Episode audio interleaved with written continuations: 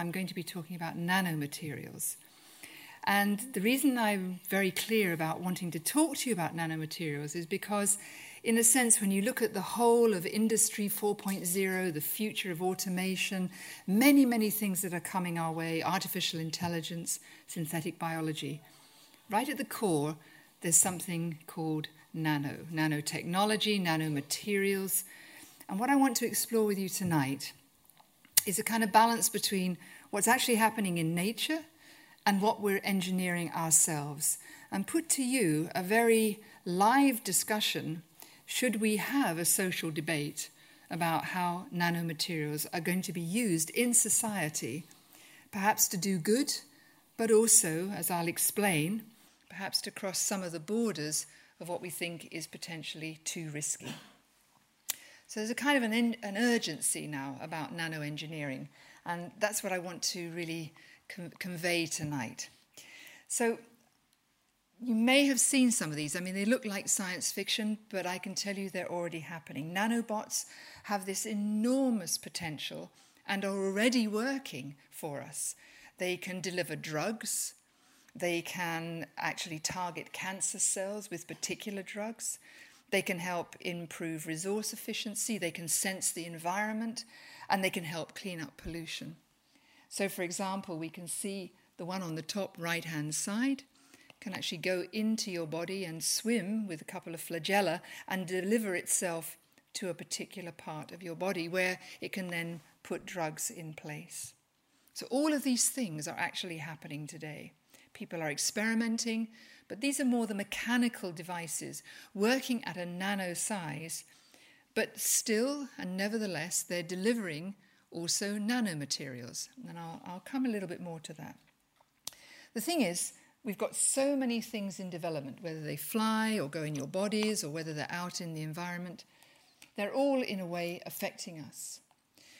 So, one of the things that we need to be really clear about, and I'll, I'll, come back to this again in some of my other lectures, is the idea that it is not the same when we say no evidence of harm, it's not the same of, as evidence of no harm.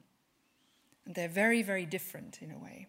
So, when we're thinking about the testing that is done in laboratories, and we're thinking about what people are really looking at, the impacts of nanomaterials, in the environment, in human health. What we're really looking for is evidence of no harm as opposed to no evidence of harm. So, human beings have been long, long fascinated with the small world. And if you think about yourself as a child, and it's very important in early childhood development, that idea of taking miniaturized worlds and working through a kind of small world scenario there's something about the way we conceive of that as children. And in fact, there's a whole genre of, of children's literature. Some of you, I'm sure, will have read The Borrowers. The idea of it's a kind of fantasy novel which Mary Norton put out in the 50s, and the idea of a, a family of tiny people who borrow from the family upstairs to create an English house down below. But I think one of the most popular and most famous, of course, is that of Lewis Carroll from a story he was telling to a group of girls in a boat on a boat trip um, about Alice in Wonderland. And I'm going to read you just a short piece about when Alice herself, at the very beginning, enters into this world. Alice was beginning to get very tired of sitting by her sister on the bank and having nothing to do, when suddenly a white rabbit with pink eyes ran close by her. Alice started to her feet, and burning with curiosity, she ran across the field after it. Unfortunately, it was just in time to see it pop down a large rabbit hole. In another moment, down went Alice. Thump, thump. Down she came upon a heap of sticks and dry leaves, and the fall was over. She found herself in a long, low hall. Suddenly, she came upon a three legged table, all made of solid glass. There was nothing on it except a tiny golden key. She came upon a low curtain, and behind it was a little door about 15 inches high. Alice opened the door, looked along the passage, and saw the loveliest garden, but she couldn't even get her head through the doorway. She went back to the table. This time she found a little bottle on it, and round the neck of the bottle was a paper label with the word Drink Me. Well, it was all very well to say, Drink me, said Alice to herself, the wise Alice. She was not going to do that in a hurry. No, I'll look first, she said, and see whether it's marked poison or not. For she'd never forgotten that if you drink too much from a bottle marked poison, it almost certainly to disagree with you sooner or later. However, the bottle was not marked poison, so Alice very soon finished it off. And so it was indeed. She was now only ten inches high. I must be shutting like a telescope. And her face brightened up at the thought that she was now the right size for going through the door into that lovely garden. Well, as you know, Alice's journey into a miniature world was filled with crazy and wildly improbable animals, none more so than the Mad Hatter's tea party, attended by the March Hare and the Hatter. Now, the most amazing artist called Willard Wigan, I don't know if any of you have seen his work, it's quite extraordinary. He makes the world's smallest handmade sculptures. And he captured the tea party with the eye of a needle using a diamond cutter and tweezers made from his eyelashes. And he literally stops breathing. He takes his pulse rate down. He works at night because the rumbling of the cars in the road makes things actually vibrate. And as he slowly puts these together, he goes into a kind of meditative trance. Now, unfortunately, just as he was about to finish this particular one, he breathed and he inhaled Alice. That was rather shame. So he had to start all over again. But he actually did do it again, and I'm absolutely delighted. This is an amazing artist, and you should go and look into his life because he's had quite some troubles, but he produces these very, very beautiful small works of art. But he said something really interesting. He said that when you work at this scale, things change because, in a sense, you're working with the molecules themselves.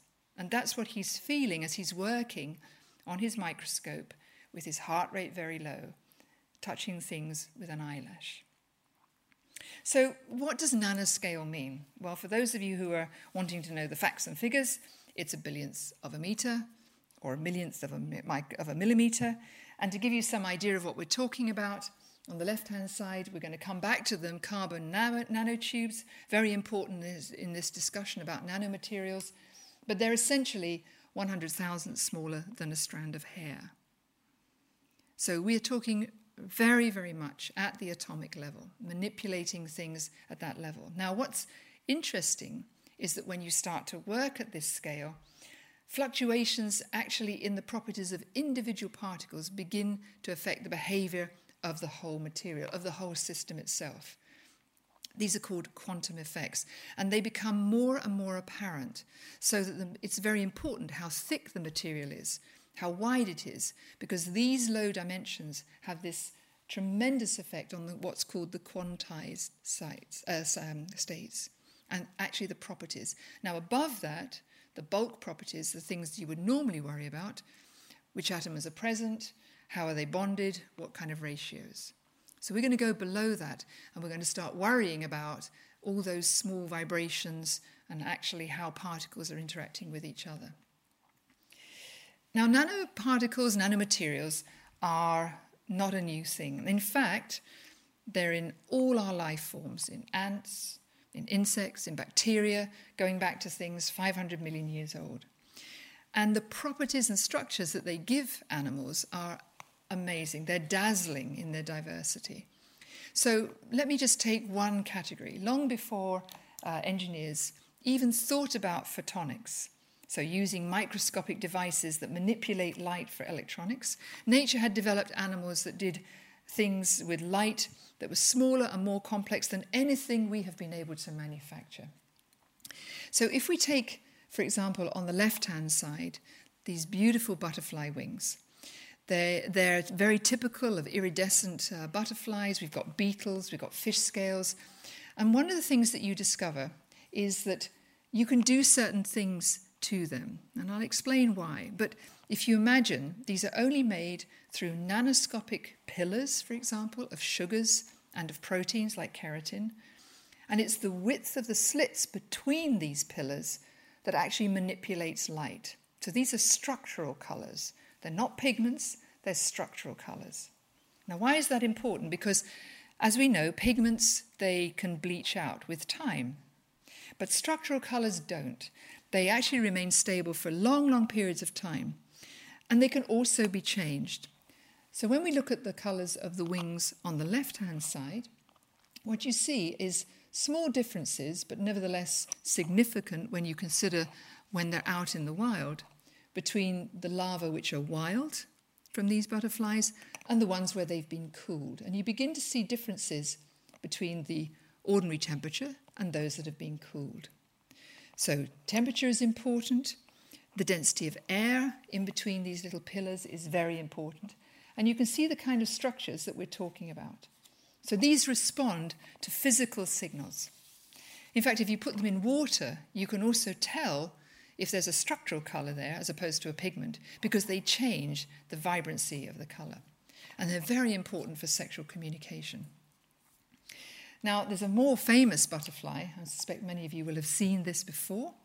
These ultra thin layers of the slit panels, they can actually reverse the light. So, in this morpho, a very famous uh, South American butterfly, what you see is that it can actually transmit the color for up to half a mile visibility. These are amazing butterflies. They're intensely colored, but it comes from this very small scaffolding, multiple, multiple scales that are physical in their property. And what they can do is they can actually change the direction of light, they can even reverse the direction and the travel of light itself. So we see it in beetles, we see it in butterflies. It's a very, very sophisticated kind of complexity. And what these can do in five micrometers takes man 25 times thicker to deliver the same thing. But just imagine if we're able to use that knowledge to create pigments and dyes. One of the most polluting uh, industries in the world is the dye industry. So, if we were able to replace the pigments that we use in the, in the covers of our seats, in our clothes, with these kinds of structural pigments, uh, structural colours, then in fact we would be not only improving the environment, but we'd actually be creating something very, very um, important in terms of non toxic compounds. Nature's done it extremely efficiently, and what we see is in fact many, many manifestations of this. So there's a wonderful lady at Cambridge, Silvia Vignolini, and she asked the fundamental question of how is it, what are these polymers, and what can we use to emulate them? And so she's been looking at cellulose, one of the most pervasive polymers that we have. And she's been looking at how plants use these nanostructures to create all the different colors and, and, and different ideas. And she got the idea because she was working at Kew and she found a berry, it was an African plant, Pollia condensata, and the berry was still deep iridescent blue even though the plant had been dead for 150 years. The leaves, of course, had faded away. They were green, but they'd all faded away. But the berry was this deep, deep blue. So she asked the question, you know, how is this possible? How can it still be bright? Now, when she took that material into the lab and she looked at it with a scanning electron microscope, she found these beautiful kind of helical structures. They were sort of twisting to the right and to the left, and they circularly polarize light. But these are, so they kind of give a pointillist effect. And this is actually what's at the core of that kind of structural colour. Then she wondered whether you could find it anywhere else. And in fact, sure enough, when she starts to look in many other places, she finds the same thing. So we have, in a way, an ideal format, a base material, cellulose. It comes in the form of food and agricultural waste. And we could use that to actually create sustainable pigments and non toxic pigments for all of the things that we require. It's not straightforward, it's yet to be done, but this is something that lies ahead of the nanotechnologists.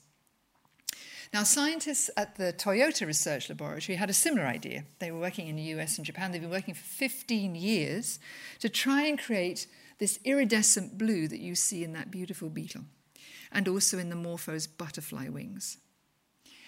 And they asked the question well, what is it? It's the layered structure? Yes. It's the multiple uh, pieces, the pigment flakes, in a sense. Can we actually reproduce that. And what they found, it was like a fir tree. So, what they tried to do is they tried to experiment with materials. And they first of all did it with something called titanium oxide and hafnium oxide.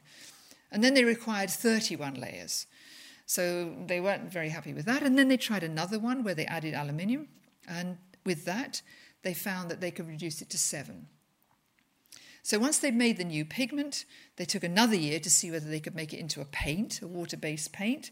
And finally, they got to the point where they had what they wanted. But just to tell you, nature, in the sense of this lovely, beautiful beetle, produces that year on year, day on day, week on week.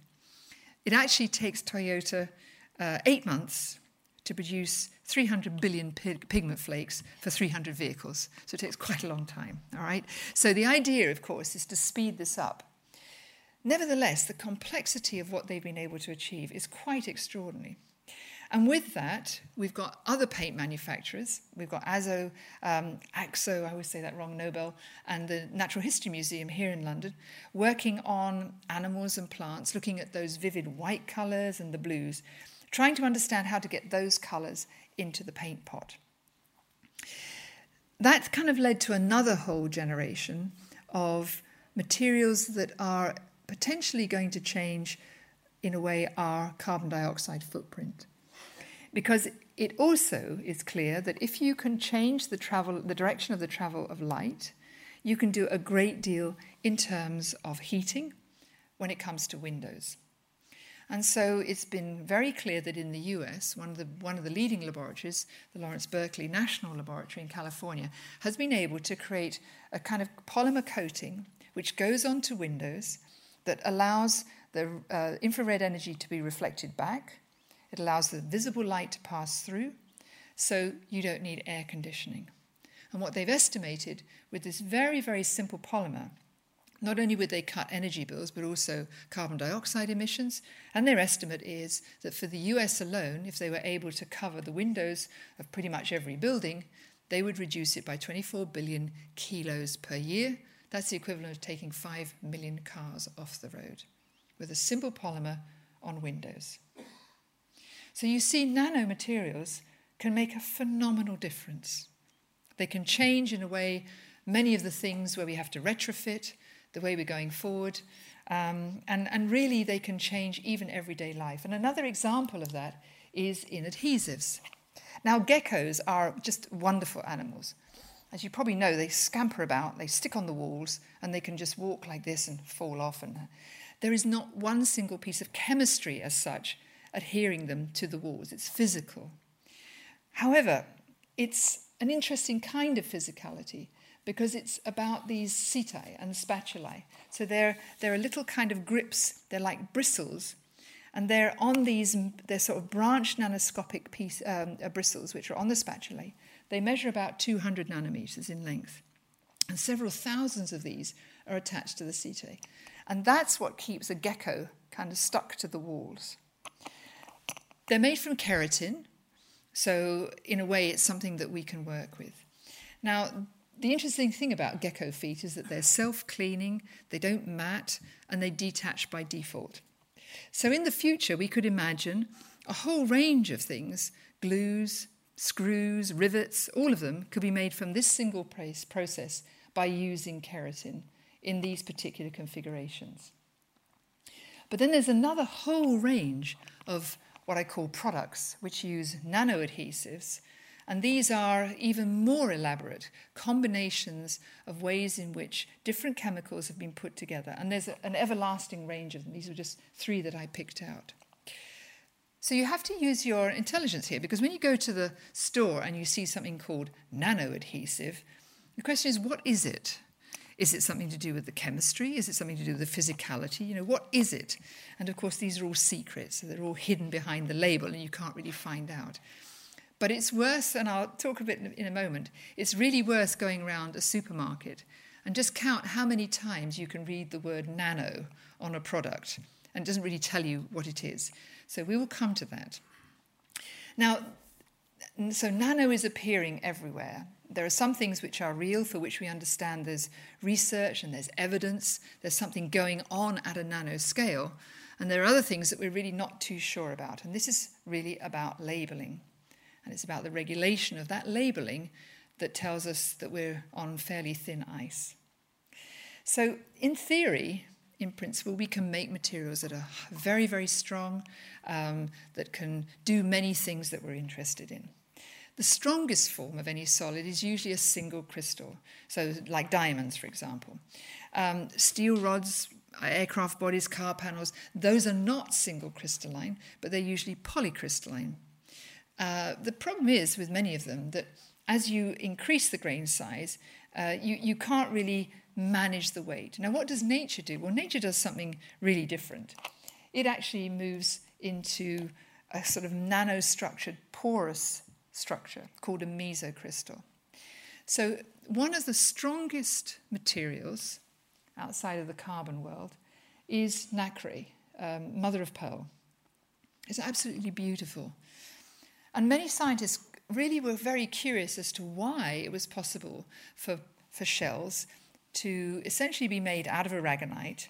And it puzzled because nacre, the mother of pearl, is about 3,000 times more break resistant than the chemical it's made up of, which is called aragonite. So the question is, how? What is, what is it? What is it that's making it so, so much more uh, pressure resistant? Because these are found at great depths. Now, about uh, some time ago, um, a, a scientist called Gilbert he started looking at them using synchrotron radiation. And what he found was really interesting. He found, in fact, that they're made of bricks, little bricks with organic mortar between them. And that's what actually holds these mini kind of mineral crystal bricks together. And it's the columns of them that are kind of like a zip. And what he's been able to do is actually make material that is very, very similar. Now you can see it on the right hand side, obviously not at the nanoscale, which is actually similar to the structure that's found in, in the natural forms of mother of pearl. So these are really quite phenomenal materials. Another example of nanonature is something called magnetotactic bacteria. These are interesting because the bacteria that have them can sense magnetic fields, even the Earth's magnetism. So, using small trains, chains of nanocrystals, and these are called magnetosomes, but they can actually be so accurate, they're almost like foldable compass needles. But what they also do is they hold the memory of direction. So not only can they direct, but they can also hold the memory. We don't understand really why, but they can retain information.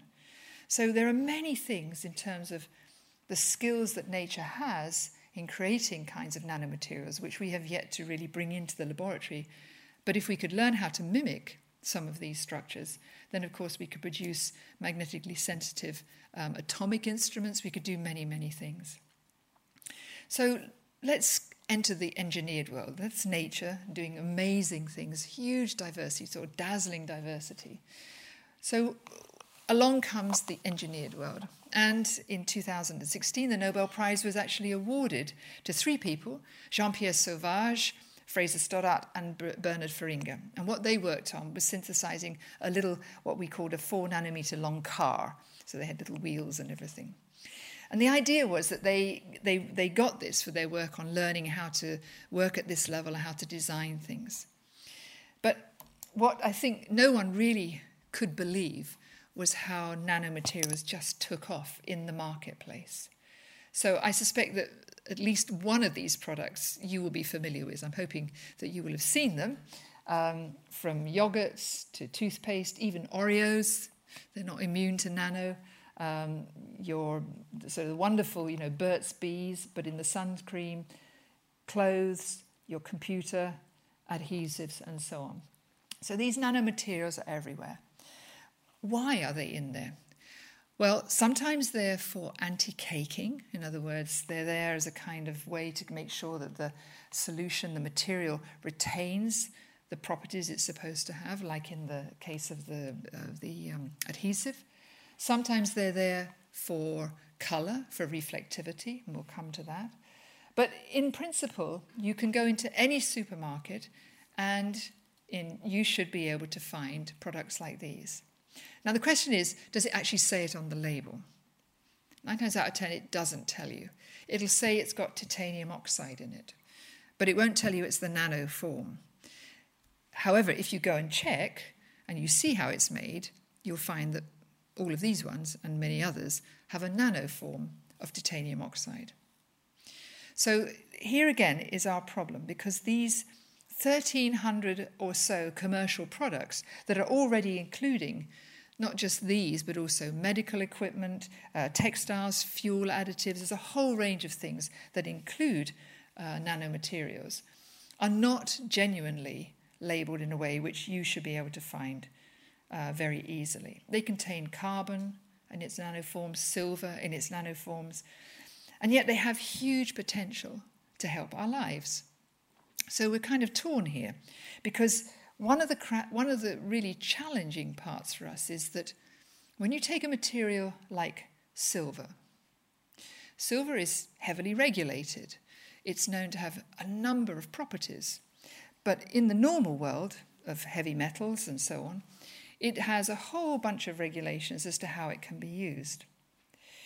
When you nanoize it, in other words, you put it into a different physical form, remember what I said at the very beginning, it takes on a whole other range of properties.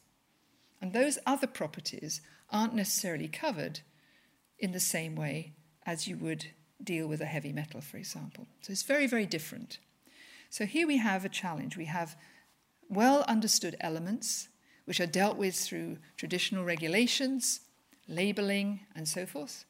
And then you nanoize it, you turn it into tiny, tiny, tiny parts, has completely different properties. And so, really, what you need is a different set of regulation for that. Nanoization is also changing the way that we manufacture things. So, there's a process called electrospinning, uh, it's fascinating to see.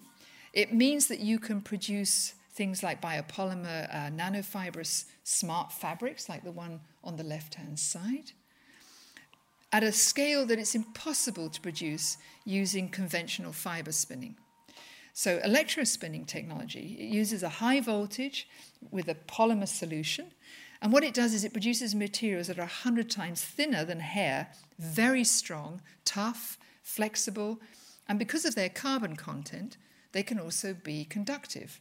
So, for example, using the smart fabrics, you can make wearable technologies.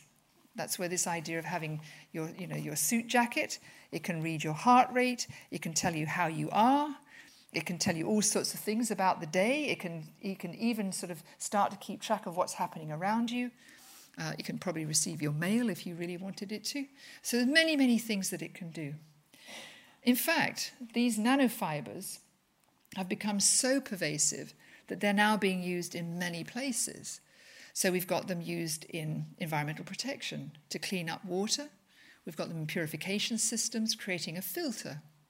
We've got them in agriculture, using as a shade cloth to stop pests and insects coming into the plants.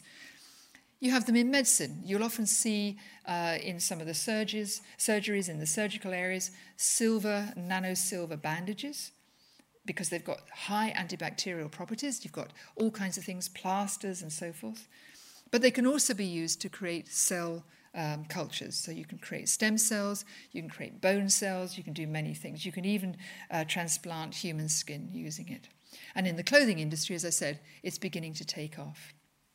So you can have garment sensors, and those are already there, but you can also create emergency situations where you can put a clothing, you can put clothing on someone who's been badly injured. And actually within that, as some of the military are doing already, it has literally everything embedded inside the garment. In fact, it's been going on for a very long time because very recently people have been looking again at the swords of Damascus, the Damascus seal, steel. This is known as the sharpest and the strongest material.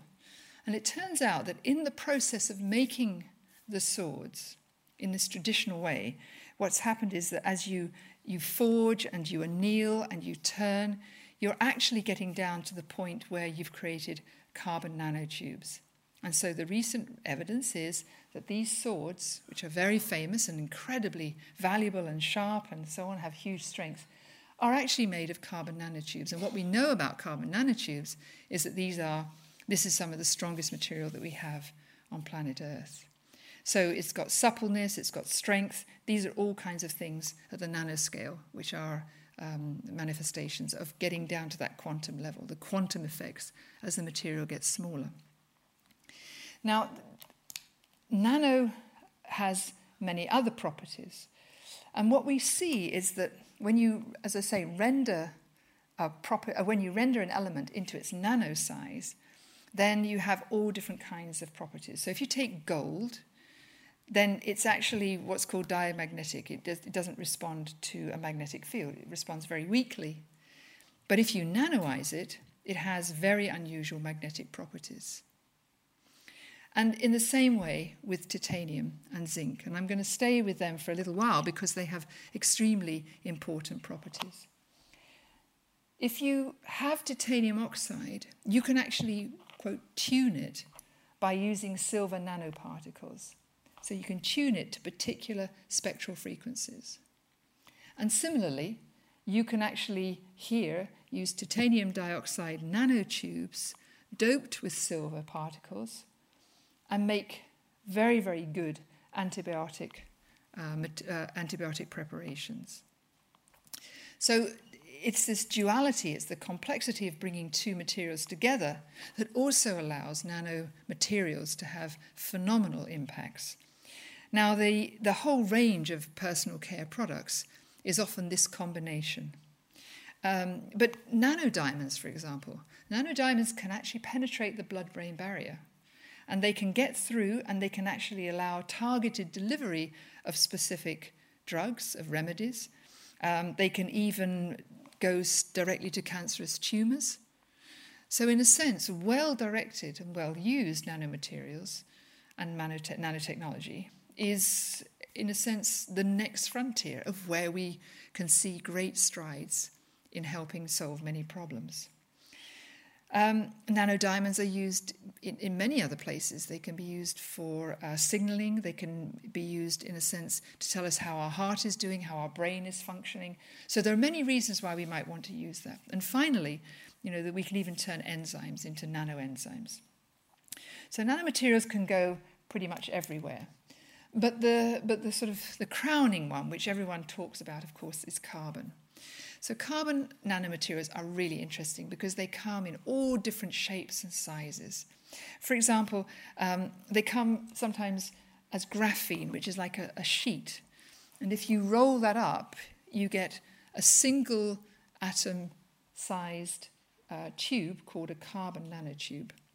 Isaac Asimov actually talked about this when he was thinking about his stairway up into space he, he in a sense anticipated what this was, what this was uh, talking about. So a carbon nanotube is one atom thick. It's a one atom thick layer of carbon rolled up into this cylinder. It actually is 117 times stronger than steel of the same diameter. It's a phenomenal material. It's a better conductor than copper. It's got a higher, higher thermal conductivity than diamonds. Um, it, it's just a tremendous material. It's why everyone gets extremely excited about it. At the same time, the buckyball, um, Harry Kroto, who uh, unfortunately has died, he, he won a Nobel Prize, was working on this, named after Buckminster Fuller, famous for his sort of geodesic uh, domes. Again, has enormous properties and great interest into how it can be manipulated. So, carbon, nan- uh, carbon nanotubes are used in lithium batteries. You have them in your computers. Um, they're used for lightweight turbine blades, for boat hulls. They're used all over the place. Uh, biosensors, data cables, medical devices, and so on. So there are enormous numbers of applications for carbon nanotubes. Now, they're very difficult to manufacture in great lengths. And one of the things that um, I find very interesting is that there is some evidence that in, out in nature, there is a natural form of these carbon nanotubes. So let's, let's wait to see if uh, what, we, uh, what we found in Africa, in one of the lakes near to me, really is going to generate that. But suffice to say that right now, commercial production is already at thousands, several thousands of tons per year. So it's being manufactured and it's being used. I take a, a large breath because it all sounds extremely positive. Um, we can do things, for example, with these carbon nanotubes as absorb carbon dioxide. So we could use these in response to climate change. We can use them to absorb carbon dioxide. Um, we can use them in plasmonics and so on. And nanomaterials are growing and growing and growing. The, the, the global market is somewhere in the region of above 20% per annual per year growth. It's going to be uh, in a, above 50 million, 50 billion dollars by 2022. So in four or five years, it's already a substantial part of the manufacturing side of society. So a lot of excitement. Everybody's very interested. They can be used for many things. The real question is, what do we know about them? what do we really know about them when it comes to ourselves, our health, and the environment? And I want to bring you to a lady called Alice. This is my second Alice. So, nano-sized particles can enter the body. They can enter through inhalation, they can enter through ingestion, through the skin, um, through they, they can come essentially through many ways. They can get into your lungs, they can cause inflammation. Now, all of these kinds of symptoms are very similar to what happened with asbestos. So, at this point, we have to say, well, what did we learn? What did we learn from asbestos? Carbon nanotubes and carbon nanofibers, they have been shown already to cause damage to skin, eyes, lungs, and brain tissue, and they can accumulate in the body. They've got very similar characteristics to asbestos. They've got needle like shape, they're biopersistent, they can pierce through lung tissues and other kinds of tissues. Now, they don't do what asbestos does chemically, but they can cause inflammation. And in fact, let's just think about when asbestos was first identified as a problem. There was a lady called Lucy Deane she was the first woman inspector of factories in 1898. And she said, and I'll quote her, she noted that asbestos work was a demonstrated danger to the health of workers because of ascertained cases of injury to bronchial tubes and lungs medically attributed to the employment of the sufferer, in other words, working in an asbestos factory. Now, I don't know if any of you remember, but in 1982 there was a television documentary about Alice. It was called The Fight for Life. And this lady, Alice Jefferson, she's a 47 year old lady, and she contracted mesothelioma. She, this is a, uh, a, fatal form of cancer. She'd worked for just a few months at a local asbestos plant in the UK. And the story, when this went out, when there was the documentary, it just turned public opinion immediately onto we need to do something about this. Literally within a few months, there was a voluntary labelling scheme, pressure was building, uh, scientific evidence started to come in. Uh, there was literally an epidemic of mesothelioma because of all the past exposure to asbestos. It still took until 1999, so 101 years, to get actual banning of it. But nevertheless, the evidence was there. It had begun to accumulate in people, and thousands of people had died from asbestosis or, or sort of related cancers.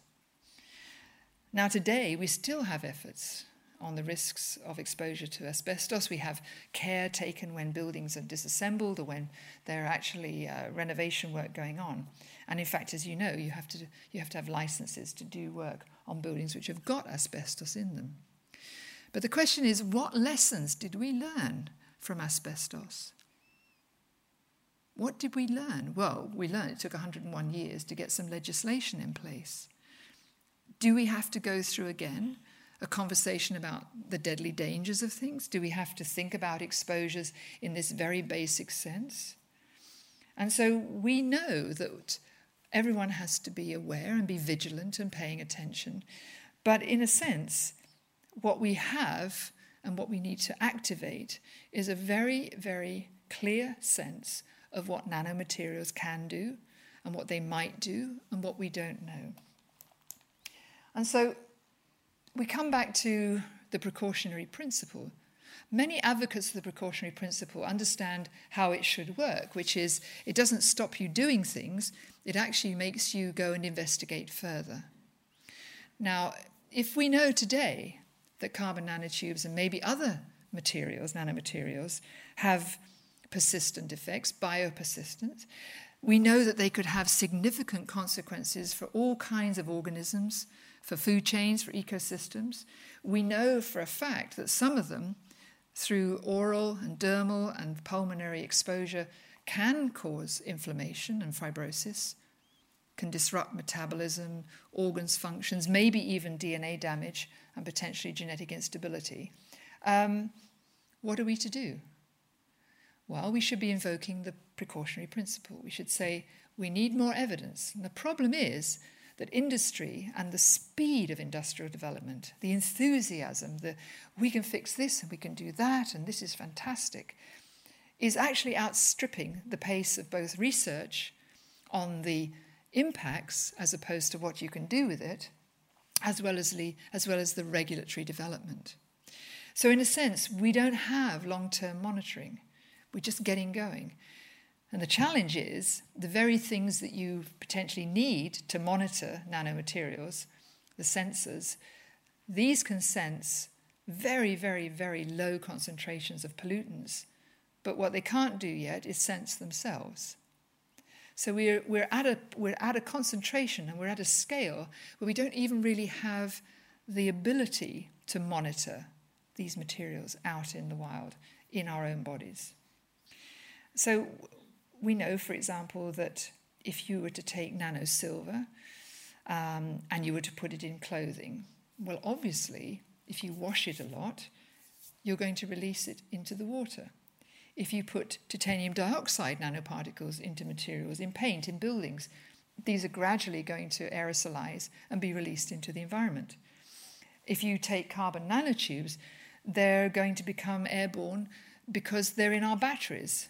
They're in your mobile phones, they're in your computers, they're in pretty much everything that you've got. So they're the heat of your the heat of your computer, the heat of your telephone is enough to actually make them start to leach into the environment, into the air.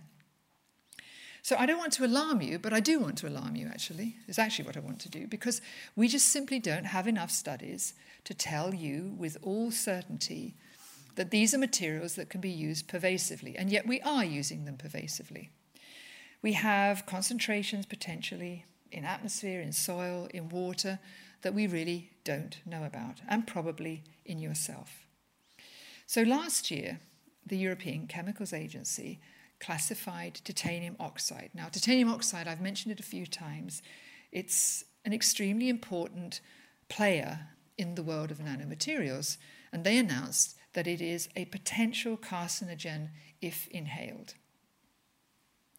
Now, I happen to have run a European Environment. I ran the European Environment Agency, and so I, I know my colleagues really well in the European agencies.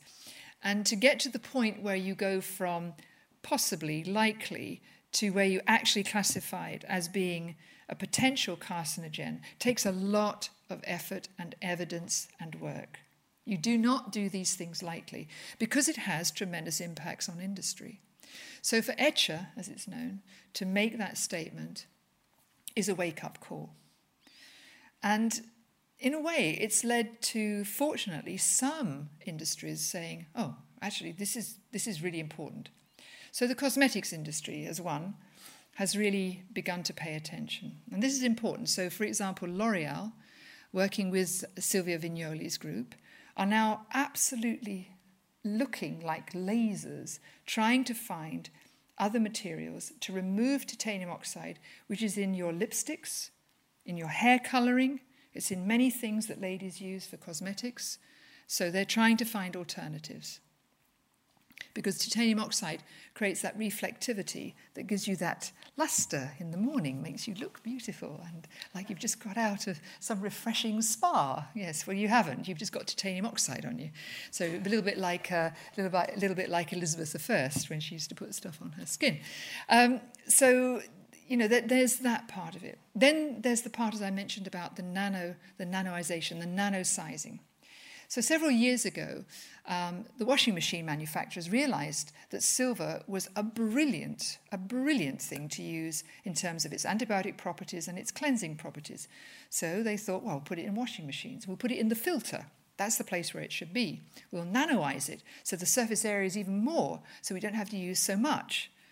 Fortunately, the Swedish government, the uh, Environmental Protection Agency, were one of the first to cotton on to the idea that nanoization created different attributes than if you had a solid block. But they were the ones that did the first calculation that said you've got as much silver in this washing machine as would be prohibited under normal use of a heavy metal. So they banned it. Now, it didn't happen everywhere, but it was certainly, again, um, an item of discussion amongst manufacturers. So, exposure to nanoparticles, it causes a whole range of stresses, can create genomic changes, you name it. It can even, and this relates to my lecture last time, it can even accelerate the development of antimicrobial resistance in genes. So we know that silicon, silver, titanium dioxides, these can all cause different kinds of inflammation. So, studying these features is extremely important. And this is what the US EPA, the Environmental Protection Agency, has been doing. They've been looking at the composition, the stability, and they're really committed to determining which nanomaterials compose a higher probability of risk and those which can kind of be left to go through into manufacturing. And the volume on the left which I would certainly commend you to take a look at, was a volume that looked at a whole range of issues, including nano, which said again and again, we wait too long. For example, in mercury, we waited 50 years to have the Mercury Convention, even though the science was well understood. The Minamata effect was well understood 50 years ago. And so here we are on the brink of a massive revolution, a chemical revolution with nanomaterials. Are we just going to stand by and wait? No, we should use the precautionary principle. We should push forward and actually demand as consumers to have the evidence that tells us which of these are safe and which are not, which are likely to expose us, and what are the risks. Can we have knowledge about the calculable risks? So, in the workplace, which is usually the first place you come across these, we are beginning to see some movement. Um, we can see that some of the, particularly in the American side, some of the funded scientists there are looking at things like cadmium selenide. What they find is that if you put that on the skin, because it's nanoized, if you put it on the skin and the skin has been shaved, you can then find cadmium elevated levels in the lymph nodes. But if the, if the mouse is not shaved, it doesn't enter. So there's all kinds of conditions for every single chemical. There's a vast array of experiments that have to be done to look at the absorptive capacity of these nanomaterials. So I'm going to leave, I'm going to sort of end on that because nanosized materials they offer huge potential for delivering drugs, for doing a whole range of things inside our bodies but they do interact with healthy cells, no doubt about it. So, if you've got, for example, there's one study which looks at two lines of cancer cells, and even the shape of the rod of the nanosized particles matters.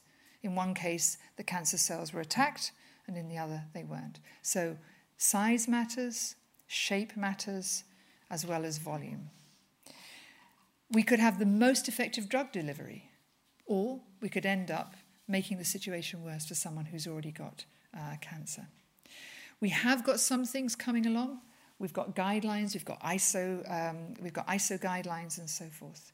But at the end of the day, what we would say is that, and this is very important, I think, for, for the world, is that organization after organization around the world, looking at occupational safety and health, have said that lung inflammation, granulomas, fibrosis in animals and people is significant enough to warrant action to restrict exposure to various nanomaterials. Are they regulated? Not really. um, because of the breadth of what's going on, it's very clear that we don't always have the capacity to have the regulations. What we see in Europe is very encouraging. We have something called REACH, which is the, this um, uh, quite heavy handed process of registration and evaluation of, of different uh, authentication and restriction of chemicals. And what REACH does is take um, nanomaterials in cosmetics. So it's focusing on cosmetics. The US uh, Food and Drug Administration, they've gone wider. They've gone to food, cosmetics, drugs, devices, and veterinary products. And what they're saying is nanomaterials are chemical substances, and as such, they're controlled under the Toxic Substance Act. So they've gone one step further, they've classified them. We haven't done that. We could do that, but Congress, certainly in the US, is still working on that basis. So they see that their role is to protect the public against unreasonable risks of injuries and deaths associated with consumer products. So now that nano has, has been put in chemical substances, and these are now literally controlled substances, then there's a far, far more rigorous level of inquiry. Question is do we want to live in the slipstream, or do we actually want to be in the front line of finding out for ourselves? So let me finish with the, the final idea, and it's the use of sunscreen. Um, we've been told for years, you know, go to the beach, slap it on, make sure that you're covered, you know, it's harmful effects of the sun's ultraviolet rays, but you might want to take care for two reasons. So, sneaking up on the inside is another set of chemicals which have kind of bypassed the regulatory process. One of them is oxybenzone, and it, you can see it listed at the top. There's a, well, there's a various ho- uh, variety of them. These are absolutely lethal to coral and coral reefs and to marine life. Um, it's a very common one. It's found in nearly all sunscreens. Uh, you can just literally go to your local chemist and you'll find that nearly all of them still have it. Not only does it harm corals, it harms it at a, at a concentration that is slightly unbelievable. Literally, a drop in six and a half Olympic swimming pools will damage a 25 kilometre stretch of coral reef. It's, I mean, it's, it's kind of mind boggling how lethal this is. And there we are, slapping it on ourselves and entering into the water and essentially, you know, just literally contaminating. And now the Australians are absolutely convinced that most of the demise in local areas of the coral reef is because of this chemical. So, what's that got to do with nanomaterials? Well, it turns out that one of the carriers, or two of the carriers, are titanium dioxide or zinc oxide. And as long as they're in a normal cream, it's the kind of white cream that you put on your skin, and that's what carries all of this. And it has reflectivity, and that's why it's used everywhere. And in fact, if you're allergic to zinc, you can use the titanium version, and so on. So zinc offers better protection, but nevertheless, it's in most of them. And it's a really good choice.